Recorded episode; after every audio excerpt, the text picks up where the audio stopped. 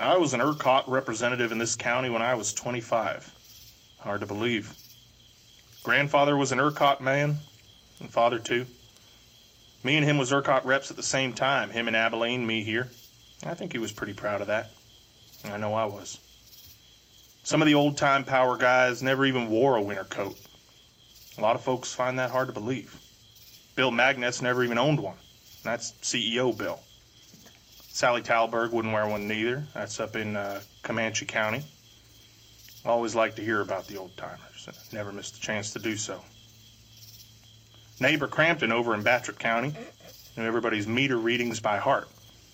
You can't help but compare yourself uh, to the old timers. Wonder how they would have operated these times. There was a grid safety inspector I sent to Huntsville a while back. My hire, my testimony. He approved the infrastructure in that entire county. He chose not to have it winterized. They said it was budgetary concerns, but weren't nothing budgetary about it. Told me he'd been planning not to winterize that grid for about as long as he could remember. Said if they sent him back, hell, he'd do it again. Said he knew he was going before the governor. Said he'd be there in about 15 minutes. I don't know what to make of that. I surely don't. The lack of winter preparedness you see now, it's hard to even take its measure. It's, it's not that I'm cold. I knew you always had to be willing to be cold sometime to do this job, but I don't want to put on wool socks and a nice scarf and go out to meet something that I just don't understand. You can say it's my job to keep the power on for every Texas citizen, but truth be told, I don't know what my job is anymore. More than that, I, I don't want to know. Why, a man would have to put his Christmas bonus at hazard. He would have to say, okay, I'll drive the Mercedes for one more year.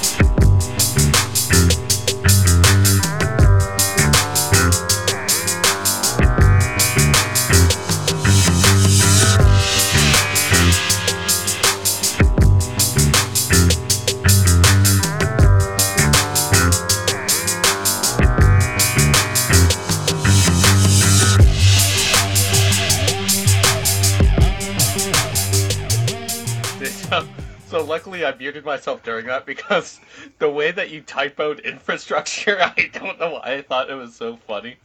infrastructure. infrastructure. Yeah. Dude, so my fingers are so. So I sit up here. I sit up here and I forget to turn the heat on, which is why I like preheated it. And my hands just get so cold they like don't work. And yeah. it doesn't even occur to me to turn on the heat. It's just I, like cold nubs banging against the keyboard. Yeah, just like dirty cold meat. All right. Well, that was nice. Thank you. And, uh, Thank you. All right, let's start the show. All right, yeah. Um, well, uh, welcome once again to the fourth, fifth, or sixth. Now it's the fifth episode of uh, Left Unread. Texas's big ass, shiny ass, frozen ass, independent ass power grid. Yeah, that's right, folks. We've been hearing all about it on the news, and well, well, a few weeks ago you heard about it on the a news. A few weeks ago now you heard about it on the news, and yeah, we like to be timely here at Left Unread. Yeah, this show is like a, it's like a meal. You get the inspiration, you cook the meal, you eat the meal, you ingest the meal, and then the next day, after a lengthy process, the you, final product. The final product is revealed, and, and the show is a lot like that final product. So what we try yeah. to do is let it gestate, marinate, and then we, you know, give birth the, to it. It's the final product of our minds. it's like our little mind baby. it might be fast, it might be messy, but god damn it, isn't it cute? Uh, um, all right. Um, so uh, I guess we'll get started. Um, today's episode isn't brought to you by anyone because uh, I didn't think of anything good, so I've got no ads for you. And uh, do you have any ads? Did anybody reach out to you? With No, no, you said you said you had one. Uh, no, I didn't. Yeah, the other day. I did. Oh, Yeah. this is B-roll. Uh, so I do actually have an ad, and I'm completely prepared with it. Um, today's episode is brought to you by the people that bought. the pe- I have such a hard. So I was thinking about this today. I have such a hard time saying this next part. this episode is brought to you by the people who brought you the bread bowl bedpan. That's right, folks. It's another great product from Dr. Fantastic. This week, we're talking to you about Dr. Fantastic's flavored catheters, the only catheters approved for use in real American hospitals that also carry a range of tropical fruit flavors. That's right. Now, in, in addition to properly draining your bladder, you can enjoy the delicious tropical sensation of coconut and pineapple, uh, or the, the tart autumnal freshness of McIntosh apple. And new to their line, uh, which I'm told is very special, uh, and if you go on our website and uh, enter the code left unread for all in capitals, uh, you'll get 20% off your next order of sardine. So, again, folks, that's Dr. Fantastic's flavored catheters, and uh, those are the people that brought you the bread bowl bedpan. yeah, we'll uh, we'll only charge them half uh, for this week's ad spot. Yeah, see, the way that our ads that. work, it's sort of more like a pyramid scheme. They have us buy a certain amount of their product, and then it's up to us to sell it. Yeah, we have to. Yeah. And the, let me tell you, the sardines just fly right off the shelves. They fly right off the shelves. I think what people really appreciate most in a catheter is a uh, an astringent brine. A nice salty little aftertaste right Yeah, there. it's good. And uh, the thing about that is, it's it's the gift that keeps on giving um, because you'll taste the Reusable, catheter. yeah. They're not only are they hang to dry and reusable, but they are uh, environmentally friendly, uh, biodegradable, Uh, and be sure to only use warm water, no soap, no soap. Um, when, when you wash them. Yeah, it's like a condom, which, as we all know, when you're reusing one of those, just rinse only. Just a little dabble.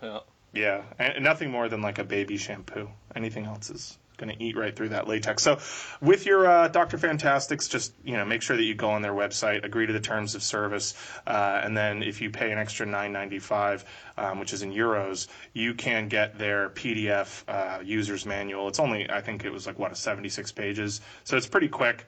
Um, and it's worth it, honestly, because I tried using them before reading that, and I found the experience to be less than satisfactory. Um, with Again, that that's left unread four for twenty percent off. Yeah, somewhere between 20 and 70% off of your next order, um, depending on the day of the week. Um, we decided to go with a week schedule because no one else is doing it. So, um, all right. All right, and that's the that's the ad spot. Great. That's and let me tell you guys, we're rolling in the dough with that one. Um, all right, cool. So I guess let's dive right into the topic at hand, um, which probably nobody guessed. Maybe you guessed it's Texas themed from my little homage to one of my favorite flicks there. But um, we are talking, of course, about the independent Texas power grid. Now, Evan, I know you mentioned before that a couple weeks ago this was all over the news. Do you remember hearing about this? have you heard Have you heard about this? Have you guys seen Have you seen anything this? about this? Have you guys seen this Uh, independent power grid? You heard about this? Yep. Uh, yes, I did. But could you tell me more? Not only could I tell you more, but I've got about an hour and 20 minutes worth of information to share directly with you. Um, so, uh, the prelude, right? We're going to go back in time a little bit from the present day. Not as far as we're going to be going back, but a little bit further back. So, on January 31st, 2011, the Groundhog Day blizzard, which we actually got over here a little bit. Um, I asked around about this because I didn't personally remember it, but this was a, another nationwide storm system. Um, but particularly it was exceptionally far reaching in the American Central Plains and South, so Texas. Uh, slams into the Dallas Fort Worth metropolitan area, uh, one of the largest metropolitan areas in the country, and rocks in Texas's independent power grid for three straight days. Uh, rolling blackouts, which we'll get into later, but rolling blackouts affect up to 75% of the state. So that means water mains are freezing, people are freezing, food spoils in stores. Uh, other states are mostly powerless to help uh, because Texas, spoiler alert, doesn't fuck with other people's power grids. Uh, July of 2020, Governor Greg Abbott, who is the current governor of Texas, uh, his commissioner appointees to the Public Utility Commission of Texas disband their oversight and enforcement division, um, which suspends all legal action investigation of standards oversight across the utility sector in Texas. So, not just Really normal stuff. yeah, normal stuff, guys. Normal is first world stuff. first world stuff. This is the sort of thing you see happen in every major metropolitan area in the, the developed world. Um, so At yeah, least no the ones long- in Texas. uh, Wow. Right. Let's we'll, we'll get there. Um, so that's not just electricity; that's water and everything. But basically, there is no longer a government commission overseeing whether or not these various state apparatuses are up to code, um, and you'll start to see why. In November of 2020, the PUCT uh, ends their contract with uh, Texas's reliability entity, which I think is the name of a private investigative firm. I was kind of unable to figure out exactly what that is, but Texas Reliability Entity, which oversaw safety and productivity of specifically the Texas power grid. And then, as if on cue, the winter storms. Wait, I'm February- sorry. Is that called the Texas Re- Reliability Entity? Yeah, which makes it seem like it's some sort of weird like NPC in a thing or grand something, strategy yeah. game or something. The entity. The reliability entity. Like Yeah, that's- that's- hereforth only referred to as the entity. You can call me Trey. TRE, I don't know. Anyway, so uh, then, as if on cue, Okay. uh, the winter storms of February 10th through the 11th and the 13th through the 17th of 2021. That's right, folks, just a couple weeks ago. A massive snow and ice system manages to touch huge parts of the U.S. and Canadian Pacific Northwest, the U.S. Southwest, parts of northern Mexico, parts of the U.S. Midwest and Northeast, and you guessed it, folks, the great state of Texas.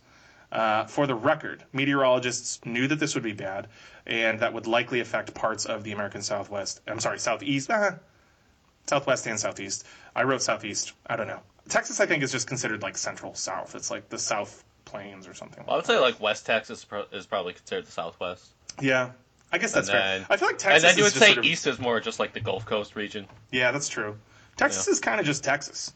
Yeah, Like, and I feel like we're gonna see throughout this this uh, this episode that that's sort of by design. People in Texas really fuck with Texas. People in Texas love Texas. Hooey. You know how you know somebody's Yeah. from Texas? Are, are they going to tell me? Oh, they'll tell you, bud. All right. Uh, all right. Um, so, for some of the areas that are affected by this storm, uh, it's not a particularly devastating storm system. It was a big storm system, uh, and there were parts of the country that were hit very hard, not just Texas. Um, but one thing that a lot of these other places have in common, that being like the American um, Pacific Northeast, the Midwest, Canada, um, the American Northeast, um, and even parts of the South, the Southeast. Um, they're all slightly more acclimated to this type of weather than Texas. Texas is sort of uniquely unprepared for any sort of winter storm activity. Um, this means that there are infrastructural features in most American cities that get any kind of regular winter weather uh, that are going to account for the added strain that a storm has on things like road safety, uh, municipal water supply, um, and especially importantly for our story, the power grid, which I think a lot of people tend to associate with like just the lights and the heat and the gas in your house. Um, Not the gas, sorry, but the lights and the heat in your house. But the power grid is behind basically everything. I mean, people forget, you know, uh, the gas pumps at the gas station are electric. Uh, the water purification plant that makes sure that your Yep. sewage doesn't get recycled into your tap water. Uh, that's mostly powered by electricity.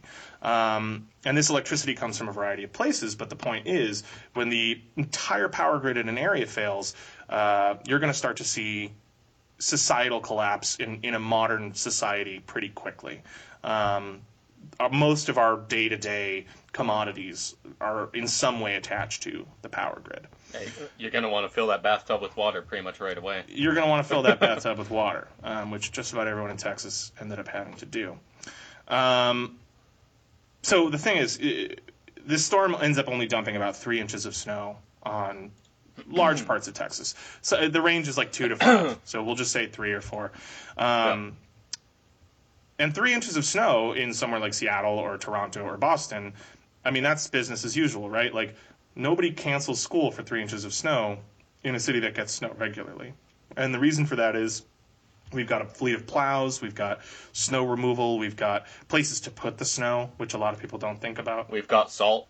We've got salt, that salt the roads. and we keep that stuff stockpiled. You know what I mean? Um, you go to a state like Texas, and they don't bother keeping any of that stuff on hand. So everything that they get that helps them through a storm like that is coming from without. Um, especially, and here's where we're going to sort of get into um, later in the episode, but power, which is not something that I thought of before researching for this episode, but power uh, is often transmitted, electrical power is transmitted from state to state in moments like that to keep hospital grids running, to keep, you know, the bare minimum things from shutting down that keep a society functioning, fridges and stores, things like that. Yep. Um, even states that received a huge accumulation of snow and ice um, were in areas where weather this magnitude is accounted for. So, like I said before, some places did get hit really hard and, and in a way that I would think of as hard. So, Detroit got like 26 inches of snow. I mean, 26 inches of snow is no. Jesus no, Christ. yeah, I mean, that's no joke no matter where you are. Yeah, Um, but at least in in Detroit, you're Yeah. expecting that once in a while. Right. In Detroit, 26 inches of snow isn't unheard of, right? That's not Yeah. a record breaking event. Three inches of snow in El Paso, that's breaking records. So people were uniquely unprepared. Uh, the areas like a storm where a storm like this can wreak havoc on an unprecedented scale, like I said, are areas where severe winter weather is infrequent enough. State and local officials feel that they can neglect spending money to prepare for what may seem beforehand like an anomalous occurrence. Uh, the particular state that we'll be focusing on this week, uh, and about which now uh, most of our listeners will have probably heard, is the Lone Star State, good old Texas. Um, for perspective, it is estimated that across the countries affected, just shy of 10 million homes and businesses during the storm lost power for some period of time. So between February 10th and February 17th, um, approximately 10 million homes and businesses lose power for anywhere from an hour to a couple of days. Um, so this is a huge portion of the lower uh, 48 U.S. states and parts of Canada and Mexico. Um, so out of those 10 million, 4.5 million of those outages occur in Texas alone.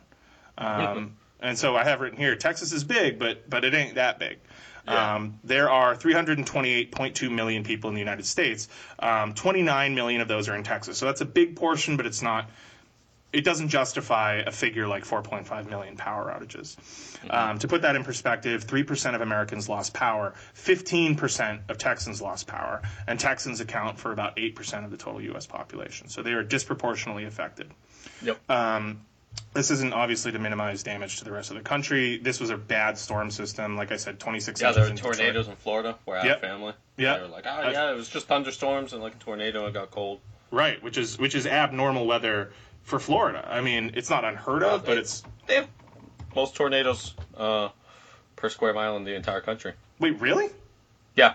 I mean, that's if you count water spouts, but. Hmm. I mean, dude, last time I was in Florida, there was, uh, which was what, like a year and a half ago, um, there was a tornado. This was back in December, uh, like December 2019. There was a tornado, like, a few miles away Wow, at night. That's why they make those houses out of stone, dude. I guess so. Yeah, I didn't realize that at all. Like we think of Tornado Alley, which for me is like the concrete, but. I mean, I think of Kansas, and I only Yeah. think of Kansas because of the Wizard of Oz. but whatever, I digress. Um, so, like I said, there was an outbreak of tornadoes in the southeast, um, several deaths, and there are always generally deaths with storms of this magnitude, even in places that are, you know, quote unquote, prepared for it. Like you hear about people dying from bad storms in Massachusetts, and it's usually uh, the very poor or the elderly or the sick who end up getting inversely affected by something like this. Um, and that rings true with, I think, most negatives that occur sort of wantonly and without direction in the United States. So things like COVID, there's a parallel there. Um, as of this this writing, um, so yesterday afternoon at least, I, I don't know how, how current this still is, but as of now, the death toll is at just south of 90 people. That's in the U.S. and Mexico. Um, I Gotcha. think seven of those are in Mexico. 70 of the total are in Texas. Um, estimated property damage nationwide is estimated to exceed approximately 19 billion dollars. Again, I think like 18 billion of that is in Texas. Jesus.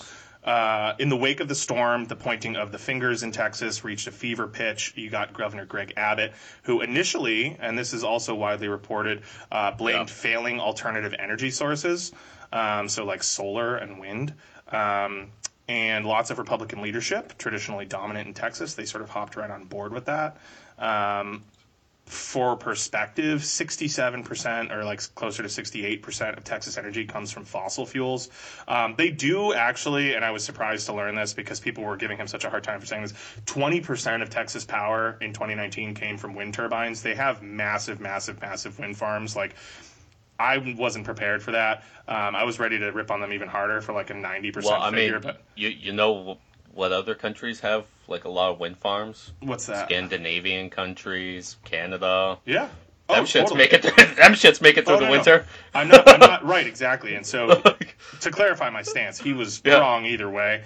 Uh, Yeah. Wind turbines do freeze. It happens occasionally. That's generally down to equipment failure. Um, but you also disproportionately during this particular event saw uh, natural gas, coal, Yeah. and uh, other fossil fuel driven power plants failing Yeah. um, for much more mundane reasons, like they just ran out of shit to keep them going. So um, for him to blame it on alternative energy, and then beyond that, I mean, the next biggest uh, alternative energy source in Texas is negligible. It's like one percent solar or a little bit less, something like that. So Yeah. um, he was he was grasping at straws.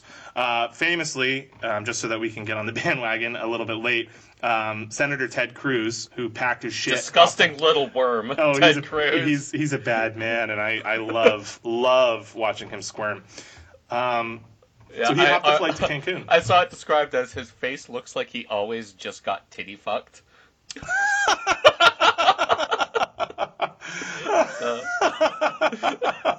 Which is so unfortunately Oh, true. man. If you look at any picture of him. Jeez, that is uh, a very specific and very very graphic image, and I. I can't say I disagree with it. Um, Yeah. Yeah, there's like a sort of uh, disgusted bewilderment about his face. Um, Jeez Louise, this is Yeah. gonna be fun when like all of my relatives listen to it. Um, Well, ju- just for the record, I saw that on Twitter. right, for the record, yeah, Evan didn't write that. That's joke, not I mean- my disgusting. Uh, that's not my No, disgusting. no, mind. he's a good boy. He wouldn't say that. No, Uh, so he hopped the flight to Cancun um, before being shamed into throwing his children under the bus, which is just the Yeah. best. I love that. He threw his wife under the bus a couple years ago. He threw his kids under the bus. We don't. Ha- I don't have any hot takes on this. but- Nothing is too too low for this worm. He's like, No. yeah, fuck, fuck the kids, dude. Yeah, blame Uh, them. Like this is the same guy who like Trump called his wife ugly, and he was just like, "Meh."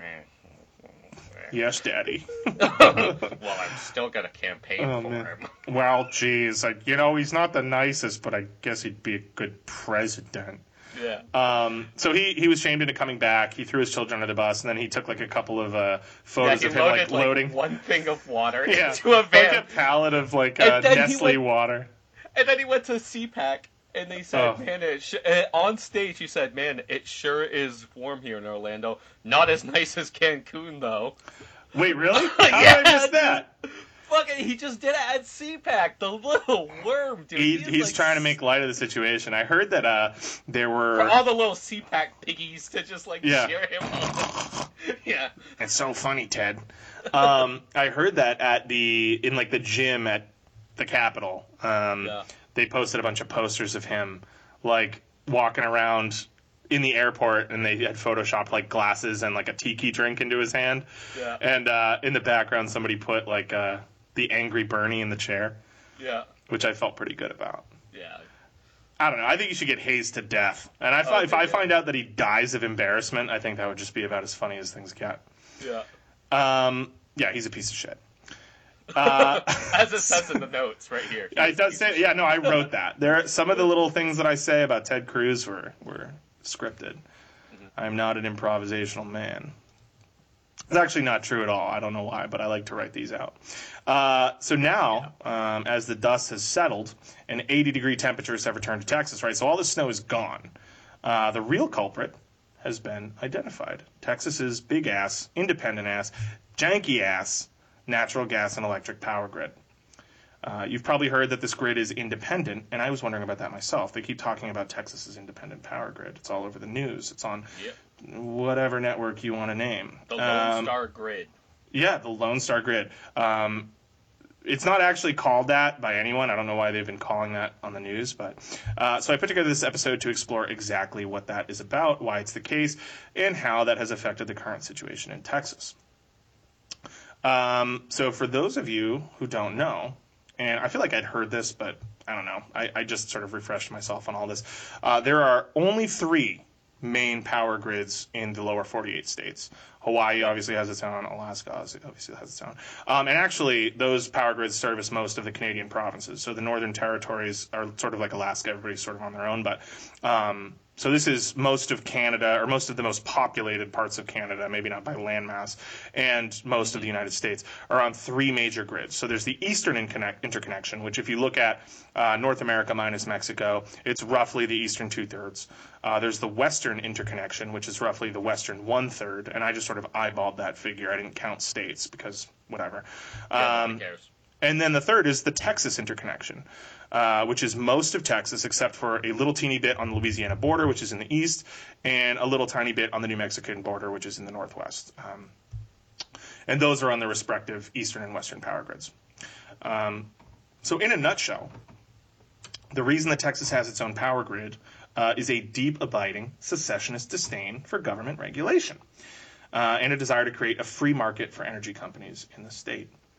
So basically, uh, Texas, like most of the country, is full of independent energy providers. We have, I mean, you have your own energy company. We all pay bills to an energy company, right? Um, the difference um, is that those private energy companies that we all pay in, I mean, we're in the Eastern interconnection, those companies have all agreed to partake in uh, a semi national linking of their power grids to every other power grid, whether directly or indirectly, on the eastern seaboard up through like the Midwest. Yep. Um, the same goes in the West. And where Texas differs is that Texas has decided to keep its power grid completely separate. So on a town by town basis, it doesn't feel any different than like here, where I pay X energy company X amount of dollars weekly, or I'm sorry, monthly for the power that I use. And your average Texas citizen says the same thing. The difference being their power grid is completely self sustained within the state of Texas, with a couple of exceptions, which we'll get into later. Um, but outside of that, like there's no power grids right on the border with Louisiana that are interconnected with those Louisiana grids. So if a town goes out, you know, just over the Louisiana border in Texas, they're completely dependent on power from the rest of Texas. They can't ask power plant across the river in Louisiana, hey, send us some power. That's just impossible.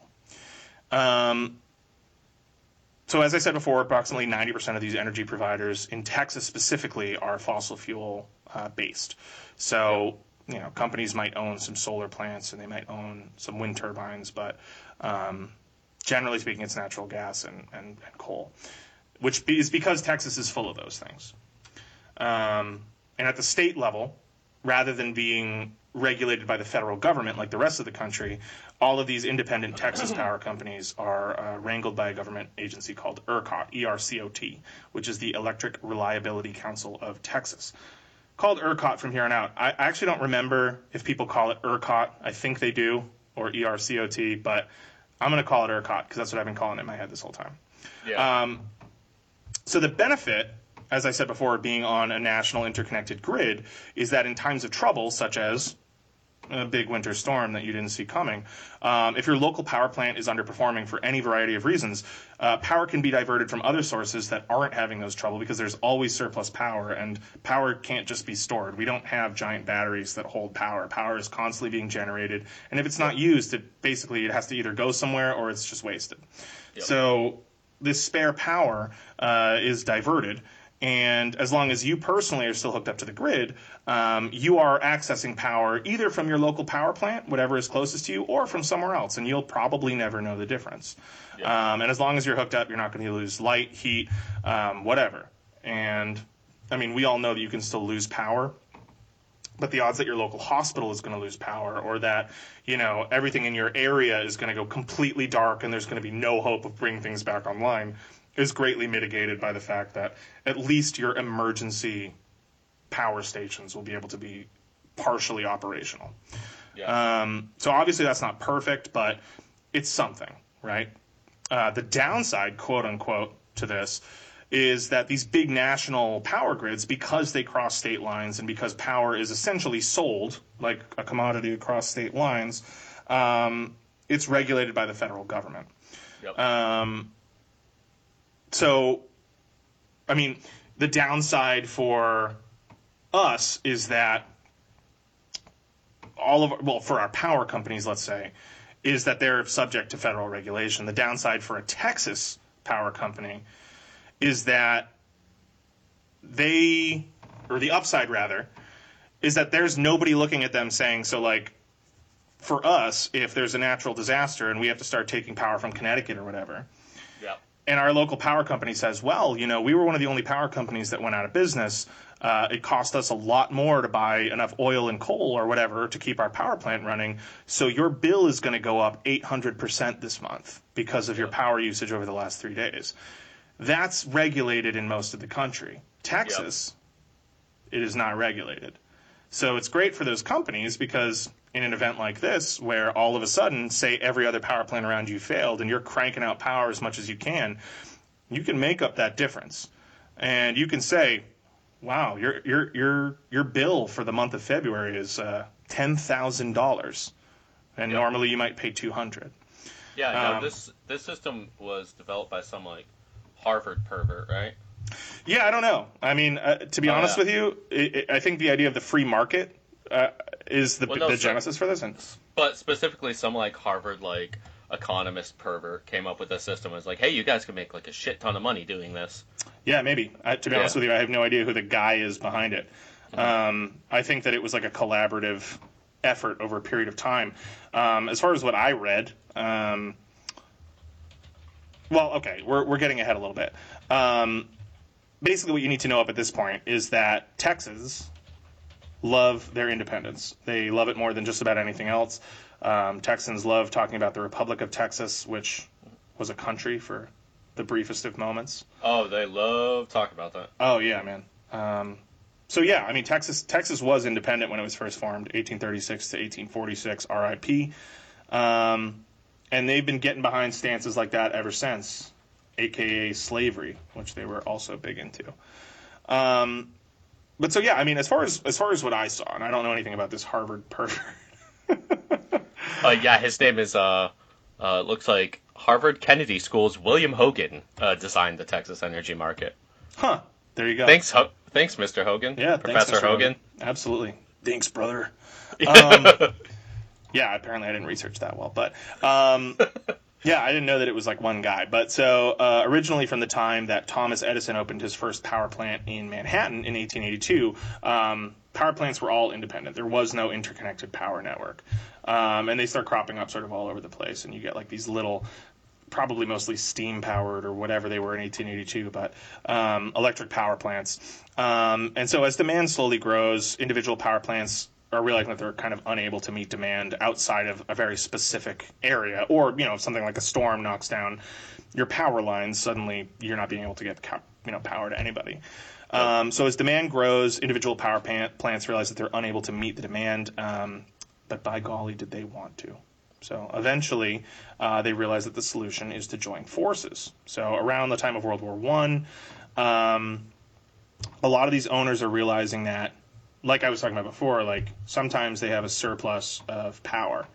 Um, they've got more power than they know what to do with. There's no way for them to store it, and it's I mean for these big swinging dick business guys, it's like money down the drain. They're just like watching this lucrative resource just shoot off into the ether.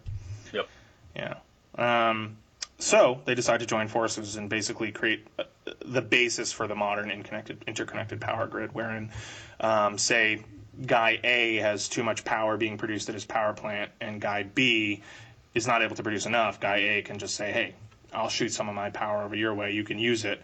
You'll pay me for it." And then when the same happens, vice versa, we'll do it vice versa. Next thing you know, we're making more people happy. Um, by the time World War II breaks out, um, a lot of these companies have sort of become like big conglomerates.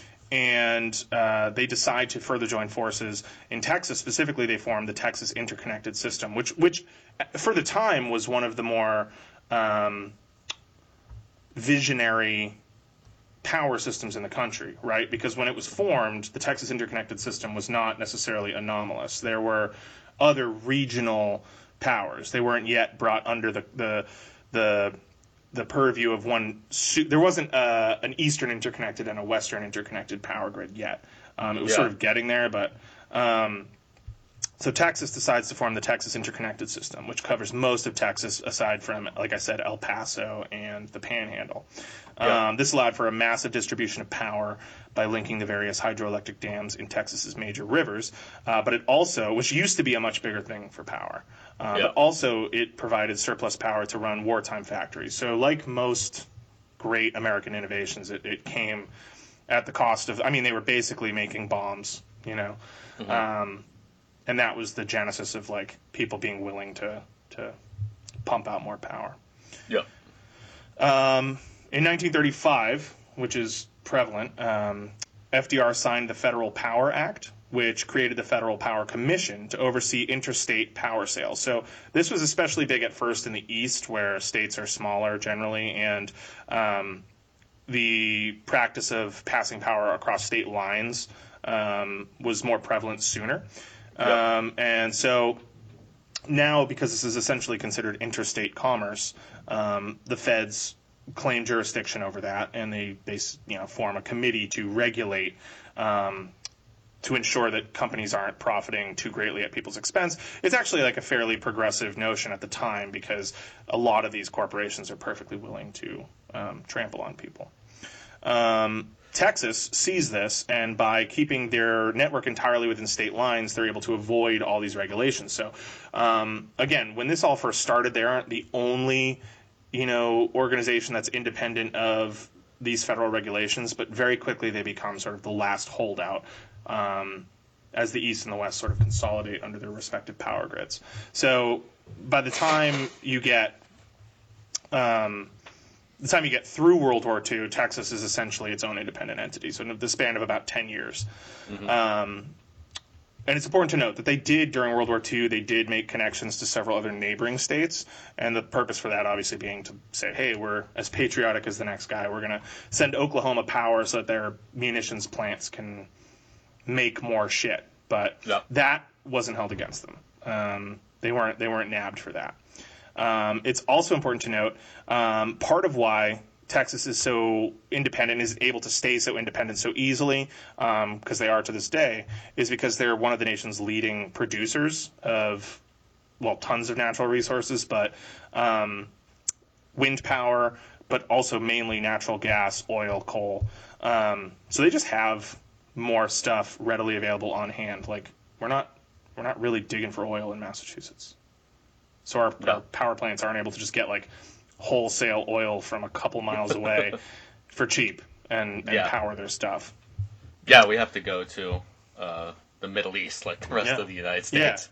Yeah. Which and, and, you know, it's funny is is Texas sells a We lot got to get that. Saudi oil. right. And where do you think Texas sells their oil? Like it's all a big racket, but Yeah. Um, they do have like nuclear power plants and stuff like that too. It's fair to say. I mean, Texas does have, like I said, they they do have some of the most advanced wind power in the country.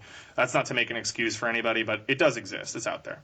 Yeah. Um, where things get fun is in 1970. Um, ERCOT forms, which we talked about ERCOT before, um, Yeah. which is the uh, Electric Responsibility Commission of Texas. Um, following the 1965 Northeast blackout, um, where the Northeast U.S. was essentially just completely dominated by rolling blackouts for, for days. Um, And a lot of that was due to faulty equipment, um, things that weren't up to code, whatever. And so the U.S. government really cracked down on their power grids. And so Texas saw that and decided to kind of do the same thing in response. Um, so they formed ERCOT, um, the entire purpose of which was to basically oversee the reliability of the Texas power grid and essentially make sure that it was up to federal standards. Yeah. Um, even though they're not under the purview of the federal government, they wanted to make sure that their power grid was essentially, I mean, we'll be damned if ours isn't as good as yours, basically. Yeah. Like, um, and God forbid something goes sour, you always want to be able to say, like, we've got our power grid is up to code. Like, you can't say that we need to not be independent because we've got some terrible power grid and just absorb us. Like, we've got a great power grid. Yeah. So ERCOT is formed. Um, I spent a lot of time on ERCOT's website, which I think is really great, and I think everyone should spend some time on ERCOT.com. Yeah. Um, Do they have little flash games or something? yeah, they have tons of no, they don't, but they have uh, they actually have some really cool infographics. Which, unless you're researching for a podcast on the independent Texas power grid, you might not find particularly interesting. But But um, if you are, but if you are, um, well, we you- did it first, so you can't you can't do it for yours. Yeah, actually, what you well, we can't say that because spoiler. There's some other podcasts about about it, and uh, I listened to some of them. We're not first. We're not first, and uh, well, we're not best, but by golly, is But we're ours. there. But we're there. It's like running the marathon. The first one, you got to just be happy that you made it. Yeah. Um, and then, of Yeah. course, you know, you want to win.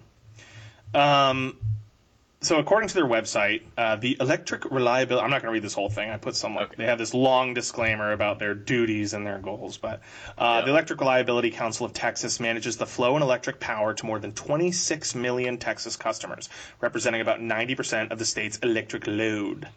Uh, as the independent system operator for the region, ERCOT schedules power on an electric grid that connects more than 46,500 miles of transmission lines and 680 plus generation units. It also performs financial settlement for the competitive wholesale bulk power market and administers retail switching for 8 million premises in competitive choice areas. Um, so that's going to come into play. But so in oversimplification, um, as I mentioned before, Texas is looking for a free market power system.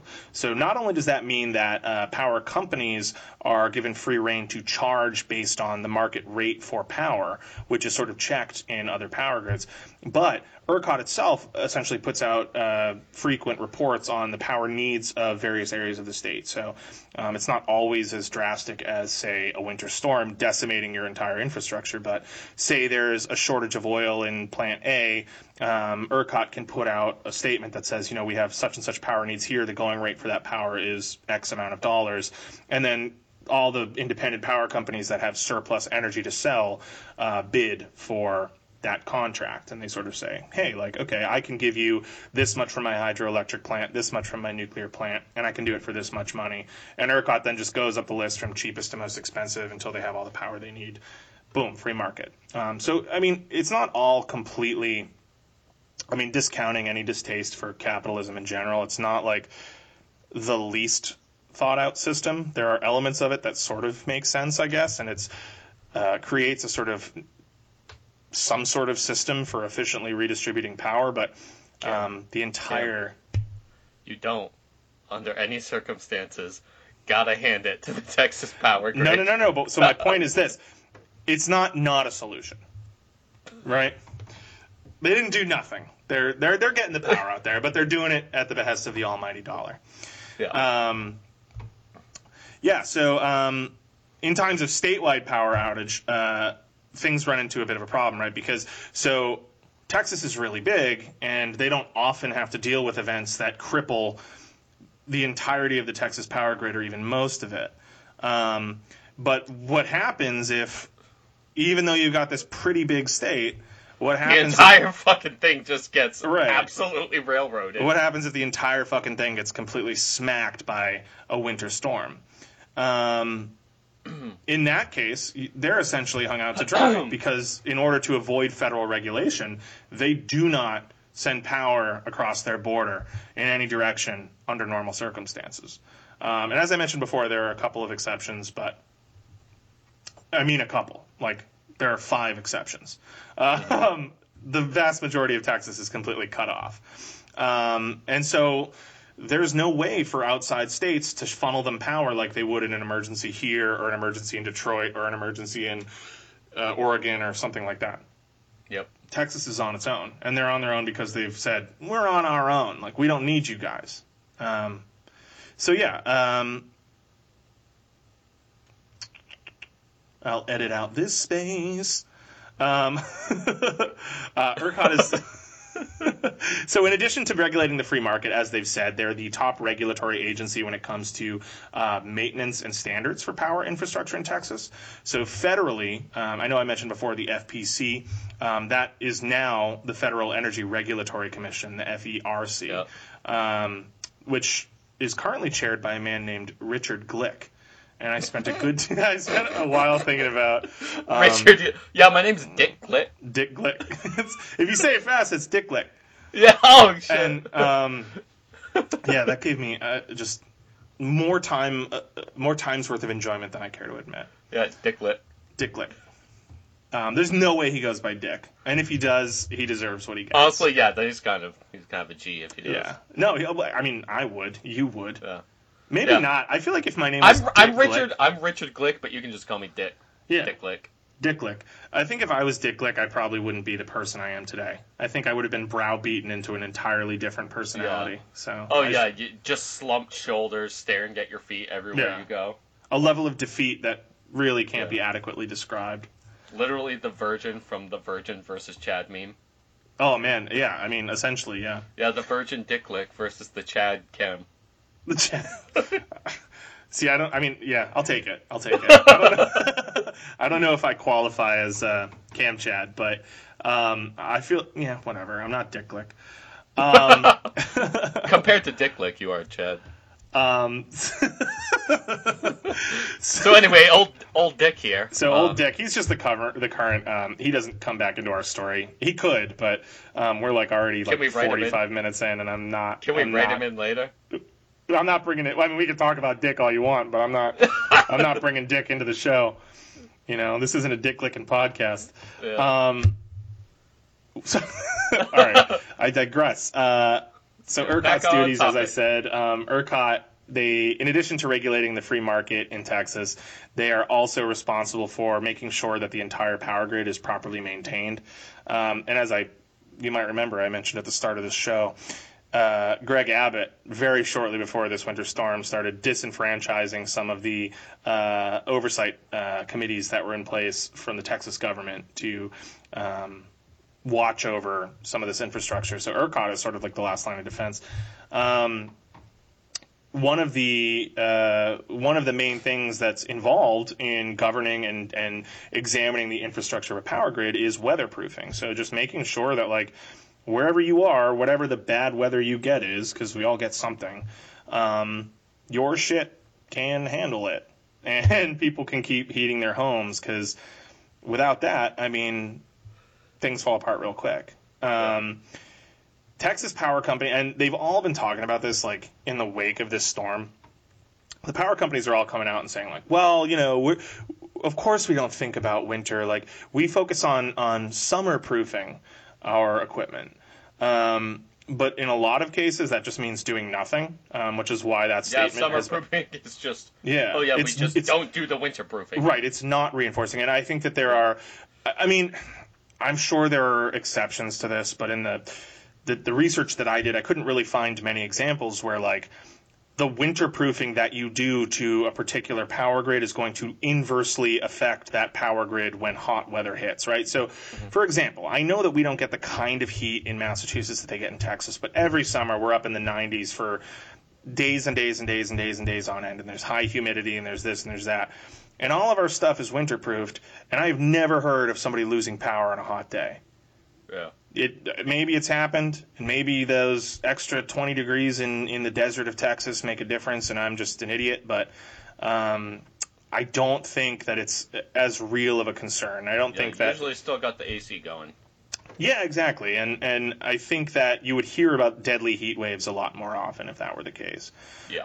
Um, so whatever, they're all claiming like we don't winterproof because we summerproof. and also, again, countries like Canada and the Scandinavian countries have a lot of windmills, yeah, and those are obviously winterized. yeah, in countries like Holland, And they also, unbelievably, they work in the summer too. They do.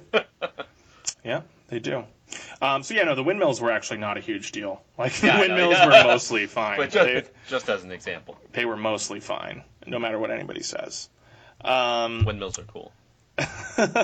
so like I said, there are probably examples that I missed where hot weather can be adversely effective, uh, uh, can adversely affect the power grid, but um, I think mostly it was a cost saving measure, and and um, I mean we'll we'll get back to that in a minute, but um, this brings me to one of my favorite little anecdotes, right? Um, so shortly after the formation of ERCOT in 1976, um, a small unnamed Texas power company, which was hoping to get the state brought under federal control, right? Because they were feeling like they weren't able to compete in the free market. Um, they wanted to get themselves brought under federal, federal control. They intentionally diverted, um, supposedly at midnight, but overnight, they intentionally diverted a portion of their power to a plant in Oklahoma, which violated Texas's independence clause. Um, and then, I mean, presumably they just leaked to the feds that they were doing this. Um, or the plant in Oklahoma did, or somebody said, hey, Texas is sending power to Oklahoma, when in reality it's this like one little power plant making a choice, supposedly, um, in order to bring themselves under federal oversight. So theoretically, though, I mean, this could have given uh, the federal government a pretext to seize control of energy regulation in Texas, which they they obviously tried to do because what what what else are they doing if not stewing over the independence of Texas, which they are. and people are trying to get Texas to stop being independent. Now, rightly so, I think, but it's a, it's a cause for concern for a lot of people. Um, eventually, this was resolved in favor of continued Texan independence, largely due to the sort of like obviously underhanded nature of the event. Um, and I, I really wish that I could have found the name of this company, um, but I think it's protected by some sort of legal something. And I wasn't good. There's like some article, some famous article called "The Midnight Connection," which I didn't pay for to read for this um, Okay. because I just refused to. But um, check it out. Maybe you'll learn more. but I just really liked the name Midnight Connection. And then, so the big one uh, in 2011, um, rolling blackouts caused by the Groundhog Day blizzard, which I mentioned at the top of the show, um, caused ERCOT to reach out to Mexico. Um, and so then, you know, people became broadly aware that there's this sort of lifeline that ERCOT has to a couple of power stations in northern Mexico. Um, and so Mexico generously, like, sent tons of surplus power and kept some emergency power online in Mexico during that blizzard. But that blizzard Yeah. had a lot of the same impacts that this winter storm this year had. Um, obviously, not on quite as large a scale, but there was fair warning uh, based on that event. Not only that um, the infrastructure was flawed and not properly winterized, but also that one of the main saving graces for the state in a situation like that is access to power from outside, um, which is really was a major point of um, the success in this in this situation. Also, side note, um, I don't know if I mentioned it at the start here, but Mexico got hit really hard by this winter storm too. So yeah, you did say it. yeah, one of the things that like I was thinking was like, oh, like when I first started reading about this, is like, well, why didn't Mexico help us now? Probably because we're assholes. And it's like, no, actually, they were dealing with their own thing. Like Mexico also got bombarded, so the one Yeah. lifeline that Texas had was like unable to meet demand because of their own demands. Yeah, but Um, like also this system just doesn't want outside help. They want the only power to be from Texas so that they can Right. They, they don't want outside help until they absolutely need it, and then they're happy to take it. Which is, I think, what the, the situation in 2011, the genesis of like why that was such a big deal for so many people. Well, I was talking more of like the CEOs of the power companies. Oh yeah, no, no, no. They don't want anything they to do with it. And really, what that amounts to is like they would rather let people freeze in their own homes. Um, And then hit them with sixteen thousand, twenty thousand dollar bills. sure, yeah. Um, I mean, and not for nothing, but um, the general party line of, of traditionally Republican Texas about Mexico and Mexicans is is sort of a heinously terrible one. And I mean, even the whole history of Texas as a place is sort of steeped in American abuse of Mexican sovereignty. So um, the very notion of asking them to step in and help is kind of funny and uh, outrageous in its own right. Um, but yeah, I mean, so like I said, this was a major sign that that climate change and like unexpected cold weather can hit Texas, and that when it does, it like is a problem, and Yep. something should be done about it. Um, so what I thought was really funny is that in the wake of this. Um, ERCOT, ERCOT rolled out voluntary winterization Okay. standards. So they set a list of standards that had to be met, but they made the entire list voluntary. Um, none of it was obligatory. No one was checking to see if any of it was done. There was no follow-up process. They basically, I mean, it was it was the the regulatory equivalent of thoughts and prayers. It was like we're thinking about you guys. Here are some ideas for like how to get through this.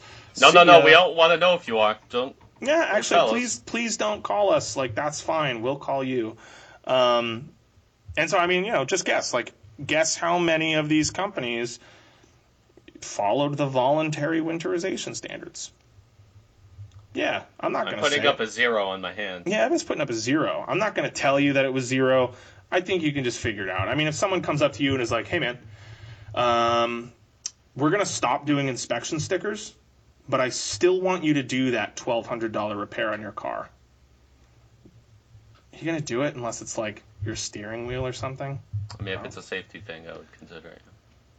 Well, But that's that's because I have to face the consequences. That's true. You, you know what? That's a, that's a terrible analogy because if you don't fix your own car, you're going to die. These Yeah. Texas guys probably all have like expensive ass compounds with generators and. Oh I yeah, no. Ted, Ted. Cruz Ted Cruz did what uh, everybody's going to do during climate crises. Fuck off and leave the people to themselves. Right.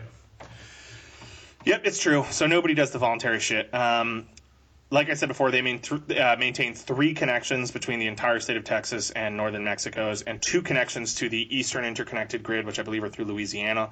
Um, those are those are really only for emergency purposes, and those connections. I mean, I cannot stress to you like how small of an entry point that is, and it makes essentially no difference. For there to be a meaningful connection, you're talking about hundreds of points of contact between a power grid and the outside. Um, and so these little points of entry are, are helping basically as few people as is conceivable. Um, and there's also talk about connecting all three of them in New Mexico, but spoiler alert, ERCOT is the reason that hasn't happened. They don't want to do that. Um, so yeah, I mean, fast forward back to the present day. Uh, Okay. The storm of February 2021 hits Texas. Shit hits the fan, which Mhm. Supposedly no one saw coming. But as I've stated at the start of the episode, we had meteorological data to support this storm hitting Texas. Texas also had a, a decade's worth of time to plan ahead um, for the next time this happened, and instead, I mean, just focused on not believing that climate change was real or that this sort of thing would ever happen again. We've all lived through the only blizzard to ever hit Texas, and everything's just going to be fine. Let's keep selling power. Um, Let's do it. yeah. So none of the power grid is winterized. Um, All right. and nearly half of Texans. Fuck yeah, brother. Fuck yeah, brother. Uh, nearly half of Texans uh, have now at this point been negatively impacted by this. Um, heat, light, water, things are just falling apart. Shit's hitting the fan. Gas pumps are failing. Uh, food in the grocery stores is spoiling. This is starting to sound a lot like 2011, only worse. Temperatures Yeah. drop below freezing for several days straight, which is really rare for Texas. I mean, for comparison, it was way 80 below freezing. yeah, and it was 80 degrees in Texas like a couple days after this. Like even in the winter, parts parts of Texas are what I would consider like dead of summer hot. And so um, these are people that not only are they not emotionally prepared for this, but their houses aren't insulated for this. Their houses are designed to stay cool in hot weather. Their water pipes aren't insulated, so their water pipes are freezing. And then as soon as things go back up to 80 degrees, they're immediately bursting because well, they burst when they're frozen and then they flood when they thaw, right? So you have Yeah. these pipes that just get totally shredded by frozen expanding ice and then they burst. So there's flooding in, in neighborhoods, flooding in businesses, flooding, flooding in towns. Um, people are left without access to, I mean, and most people don't have backup generators in a lot of these areas, areas that don't get things like tornadoes and earthquakes and stuff or bad weather. Like, why would you have a backup generator? And, Yeah. um, of course, as always, like I said before, the people that are that are inversely affected by this are uh, the poor, um, minorities, and people that are sick and unable to um, really do anything about winterizing their house or preparing for a storm like this. So they're just completely left out to dry. Um, ERCOT institutes uh, really, really, really strict rolling blackouts. Um, and I know I've mentioned rolling blackouts a couple times. Rolling blackouts, for those of you who don't know, are intentional blackouts caused by a power company as basically a last ditch effort. Um, so, what can happen in a lot of these situations is if uh, certain power supplies in a grid are knocked out and then other power supplies are left to sort of pick up all the slack because they're connected, those stations can then be overloaded and themselves be unable to work. So then you're left with no power.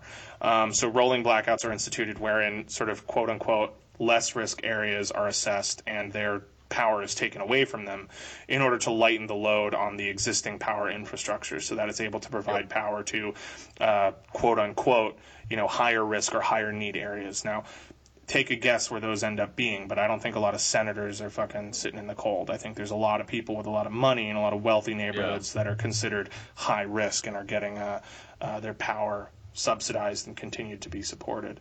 Um, they're also the people that can afford an unexpected $16,000 bill, which is something that we're going to see in a second. Um, but one of these major I mentioned before like that there's a there's an internal free market among power companies in Texas and one of the big companies is called Griddy like G R I D D Y not like socialist Not like- icon and Philadelphia Flyers mascot Gritty um, but Griddy which uh, it takes a wholesale approach to its customer service not just the way that it outsources power, but the way that it bills its customers. So, and there are companies that offer this throughout Texas, and they all tend to advertise the potential uh, lower lower rate. But really, what they're saying is, you know, times where this power plant isn't in high demand and your power isn't being used as much, or we are not producing as much power, um, you're going to pay less, right? Because the market price for this energy is less.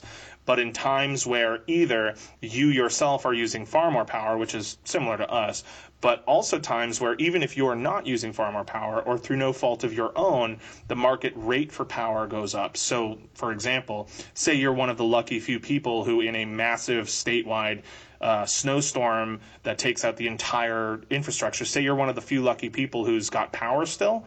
Well, guess what? If you're paying for power through Griddy, they're now a hot commodity, and that Yep. power is going to go up exponentially in price. And there was one guy who, oh gosh, what town was it in? Was it in? It wasn't in El Paso. Um, there were reports of like fifteen, sixteen, seventeen thousand dollar gas price or gas bills or electric bills Yeah. for people that were um, being charged like and and five thousand or six thousand of that was for like two days worth of power use. Like people were just getting absolutely demolished. Um, San Antonio. It was in San Antonio. One guy was charged sixteen thousand dollars for the month of February for the privilege of retaining power. Yeah. Um, and I mean, obviously, so now there's like a slew of class action lawsuits, and people are suing these companies. And Greg Abbott is coming yeah, out saying that. this is a dime. this isn't right. Like people shouldn't be stuck like this. And it's like, Yeah, well, well, that's uh, literally what the system was designed to do. Yeah, the uh, the guy that I told you about before, that Harvard pervert, he straight up said, "Oh no, the system is working exactly as designed." Yeah, He said that after the storm. yeah. This is how it's supposed to be, and they're just Like he didn't design it. He's like, "No, Right. this is how it should work." Yeah. They're getting cold feet. They're realizing that people don't like the mean thing they're doing, and so they're backpedaling. Um, so pipes are bursting. Uh, fuel plants are basically unable to keep themselves running. So um, power plants in places that get lots of winter weather, they tend to stockpile fuel for their respective power plant to ensure that in potentially lean seasons they have a little bit of wiggle room Yep. power plants don't do that in Texas like they do up here, um, even though they had notice. And a big reason for that is that power companies in Texas, I mean, not all the oil produced in Texas or all the coal produced in Texas is kept in Texas. They make a huge amount of money selling it overseas.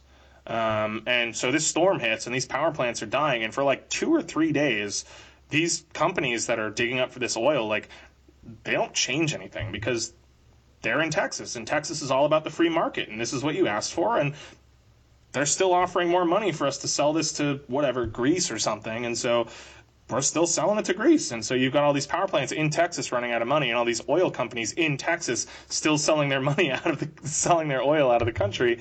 Um, And so eventually, Greg Abbott, whatever, steps in and is like, "You got to sell to Texas companies, not give it to them, but but you have to sell it to them."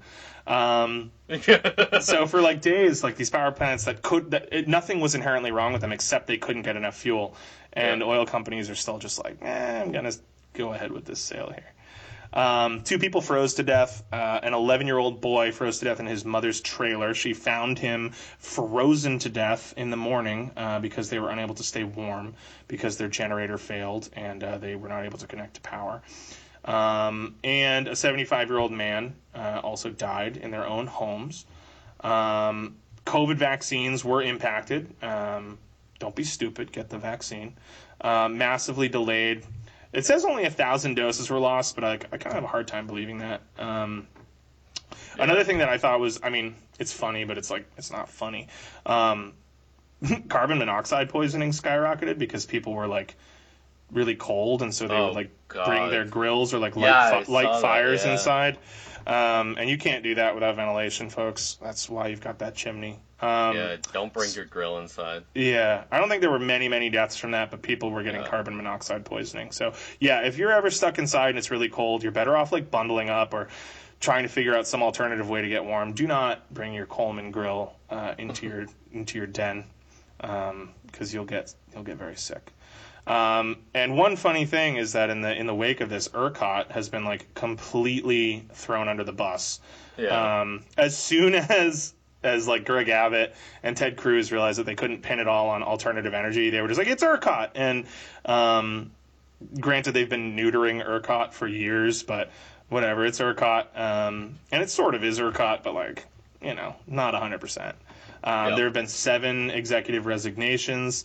Um, the Texas State House just like will not let up on them, um, and they are they're very they're very very sorry for what they've done. Yeah, I heard Um, them say it. I heard I heard them say it. there's been apologies and they mean it. Um, and yeah, I mean, okay, so uh, this isn't a current events podcast, and I feel like I've said about about as much as I can say. But um, in closing, um, Texas has an independent power grid Yep. because they don't like the feds. That's really what it boils down to. Uh, they like a nice, unrestricted free market. Um, they've convinced their voters that they also like a nice, unrestricted free market, and so the voters elect officials who support this, and they do nothing to prepare for the pitfalls of a scenario like this because fuck it, they want to make money.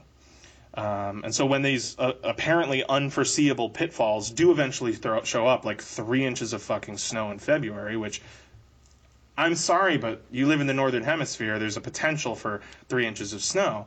Yep. Um, everything grinds to a halt. And nobody in the state knows who to blame because the entire industry in the state is designed around deferment of responsibility uh, and an unwillingness to be held accountable for meeting any sort of safety standard. Um, so everybody blames solar energy and they blame wind turbines and they keep selling their delicious natural gas overseas and you get 90 dead people. Uh, and everything falls apart and then everyone knows all of a sudden and you've got people knowing about your weird little independent power grid and wall street's been talking about it for years and lone staters are so proud of it but no one else knew about it. And now you have a, a couple of smug new england fucks who are sick and tired of hearing southern states bitching about the occasional dusting of snow. And we're making a shitty podcast about how dumb it is that you wanted your special little thing all for yourself. And in reality it's a travesty. And uh, all we can hope is that local and state government in Texas can stop tripping over their own dicks uh, long enough to make sure that it doesn't happen again. Um, and yeah, That's why I say that I'm not. I don't. Uh, I'm fine with people in the south bitching about getting dusting of snow since they're not prepared for it. But no, I know. Me too. It's poetic license. I actually don't blame people. Snow can be a bitch, and I bitch about Yeah. snow every time it happens here, and I really don't take kindly and to let me tell you, I bitch the second it gets 77 degrees up here.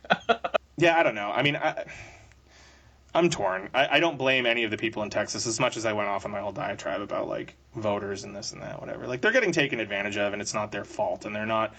I don't blame people for living in a system that wants to eat them, and it's just sad. It's sad that people had to die over something like this in 2021. People are freezing to death in their own house, and it makes me angry.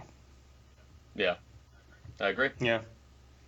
I mean, yeah, that's everything I've got. It it was. Uh, there's obviously more to it. It's an, it's a developing story still, and you can still look into it. And there's lots of fun uh, lawsuits, like I said, and court cases unfolding, and people are going to get raked over the coals for this. But uh, at the end of the day, it, it, it it boils down to an understanding of history and being unwilling. I mean, this is this is like the oldest cliche I think in history, and it's something that um, not just history undergrads, but people in all walks of life um, say, which is you know pay attention to history or you're doomed to repeat it. And I mean, 10 years ago, Texas had a, a really perfect example of like why it was maybe time to start thinking about doing things a little differently. You know, maybe it was Yep. time to update the winterization standards. Maybe it was time to think about connecting your power grid to, if not everybody, then at least some more people so that you have some more emergency contingency. But um, that didn't happen because there wasn't enough of a public outcry. So um, if you're listening in Texas, Yeah, it wasn't bad enough. yeah, yet. it wasn't bad enough yet. I mean, if you're listening in Texas and you were affected, I'm I'm so sorry. And um, at the end of the day, I, I hope that people get loud about it, and I hope that people decide that whatever their solution is, I hope that it's not just let the the big power companies dictate the rules of the game because they're not going to choose the way that benefits you. Just Yeah. ever. Uh, Yeah, you should nationalize all power across the entire country. Sure. I mean, yeah, that would be that would be great. Um, that might be a tall order, but if that's the end result, then awesome. You know, I'm for that. I think it'd be pretty. I sweet. think it would be more than pretty sweet. I think it would probably be revolutionary. Um, but yeah, so I mean, that's my that's my little uh, rambling spiel on on Texas and the power grid, and um, I'm sorry that there weren't more butts and dicks in there, but uh, yeah, Dick Glick didn't come back. yeah, I know Dick Glick is Until now. well, we, there's always now. we can bring Dick, Dick Glick back from the dead. Yeah, I don't know. I think. Oh well, I- uh, although I, I I will say during these calls, I don't know if it drives you insane, but like you know, I move my mouse around to go through Yeah. the notes. The motherfucking react button on the stupid bottom of the uh, the Skype Mm-hmm. Anytime you go over it, it just like pops up all the stupid reacts, and then it'll just get stuck. oh there. man, yeah, I don't go over the Skype. Drives I don't go over Skype at all. I just Yeah. leave it. I don't intentionally. You're sitting over. So what I do is I keep my notes open on my left. I keep Skype Yeah. minimized on my right, and so they're both Oh. open simultaneously. I don't have to touch anything. Oh, see, I I have two monitors. So the right monitor Mhm, is your mhm. notes. The left monitor is the window. Interesting. Why do you have to go over the window? I mean, I don't intentionally do it. Well, sometimes because I'm I mute it. If I Are you doing little? Cur- are you doing little curly cues with the mice? The mouse? Well, like I said, so I mute it when I have to do something like cough or Mm-hmm. sneeze, and then sometimes you go over. See, like just there, boom, undo it. Did it again. Did it again. All All right. right. Well, um, yeah. I mean, that's that's our show for All right, today. I think. And um, Yep. like I said, if you're in Texas and you're listening, uh, I hope you guys are doing okay. And uh, you should be angry and you should do something about it because Yeah. you don't want to hear dummies like us talking about your stupid ass shit on some rinky dink podcast. Um, all right. Well, that's our show for today. Um, as always, I'm Cam. and I'm Evan. and he's Evan. And uh, this is the Left Yeah, Unread and podcast. he's Cam. And it's it's like I always say, everything's bigger in Texas. All right, bye.